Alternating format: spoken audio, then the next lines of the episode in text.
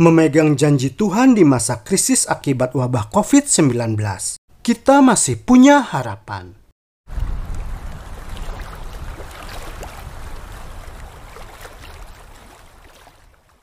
Raja Ahaz di kerajaan Yehuda mendapat banyak ancaman dari tentara musuh yang mau menyerangnya. Musuh kerajaan Yehuda adalah bangsa Aram yang dipimpin oleh Rezin dan didukung oleh Pekah, raja Israel yang terletak di utara. Seharusnya kerajaan Israel di utara itu membela Yehuda yang adalah merupakan saudara mereka sendiri. Namun nyatanya saudara bangsa Yehuda itu justru malah bergabung dengan tentara asing yang kuat untuk menyerang mereka. Kenyataan tersebut menyebabkan hati Ahaz Raja Yehuda dan juga hati rakyatnya menjadi gemetar ketakutan seperti pohon-pohon hutan bergoyang ditiup angin.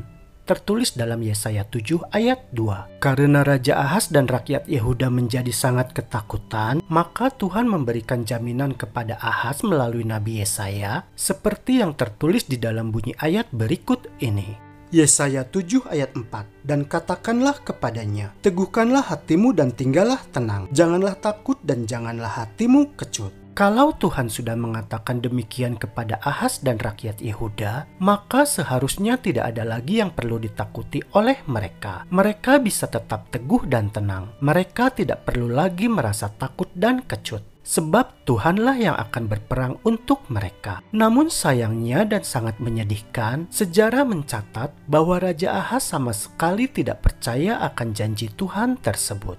Bukannya percaya kepada Tuhan, tapi justru dalam rasa ketakutan yang meliputinya, Raja Ahaz malah mengambil emas dan perak dari bait suci rumah Tuhan. Lalu Raja Ahaz memberikan barang-barang tersebut kepada Raja Asur, serta meminta bantuan mereka untuk menghadapi serangan bangsa Aram dan Israel. Yehuda memang akhirnya terbebas dari serangan bangsa Aram dan Israel. Namun hal itu membuat mereka menjadi merasa bahwa ilah yang disembah oleh bangsa Asurlah yang telah menyelamatkan mereka. Oleh sebab itu kemudian Raja Ahaz membuat korban bakaran yang dipersembahkan untuk ilah yang disembah oleh bangsa Asur. Sungguh merupakan suatu tindakan yang bodoh dan menyakiti hati Tuhan. Maka akibatnya, pada masa berikutnya, kerajaan Yehuda terus-menerus selalu mendapatkan rongrongan dari bangsa Edom, Filistin, Israel, dan juga bangsa Aram. Dapat kita bayangkan, padahal Tuhan telah berjanji untuk menyertai Ahaz dan rakyat Yehuda. Namun Raja Ahaz tidak percaya,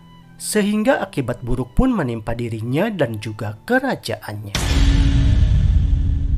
Peristiwa yang menimpa Raja Ahaz dan kerajaan Yehuda tersebut dapat menjadi pelajaran bagi kita yang hidup di zaman ini. Yaitu bagaimanapun besarnya tantangan yang harus kita hadapi, tetapi kita jangan pernah takut. Jangan pernah menyimpang ke kiri maupun ke kanan. Kita jangan pernah bergantung kepada manusia ataupun kepada harta benda kita. Sebab semuanya itu tidak akan pernah bisa memberikan jaminan pertolongan yang kekal kepada kita. Namun hanya kepada Tuhan Allah pencipta langit dan bumi sajalah kita dapat bergantung sepenuhnya. Hanya Tuhan sajalah yang menjadi sumber kekuatan kita dalam menghadapi berapapun besarnya tantangan hidup ini. Seperti yang sedang terjadi dalam masa krisis covid sembilan belas sekarang ini, di mana nampaknya belum menunjukkan titik terang kapan wabah covid sembilan belas ini akan berakhir, yang mengakibatkan ruang gerak kita menjadi terbatas. Sekolah-sekolah dan ruang usaha ditutup, usaha perdagangan dan berbagai jenis bisnis menjadi berantakan,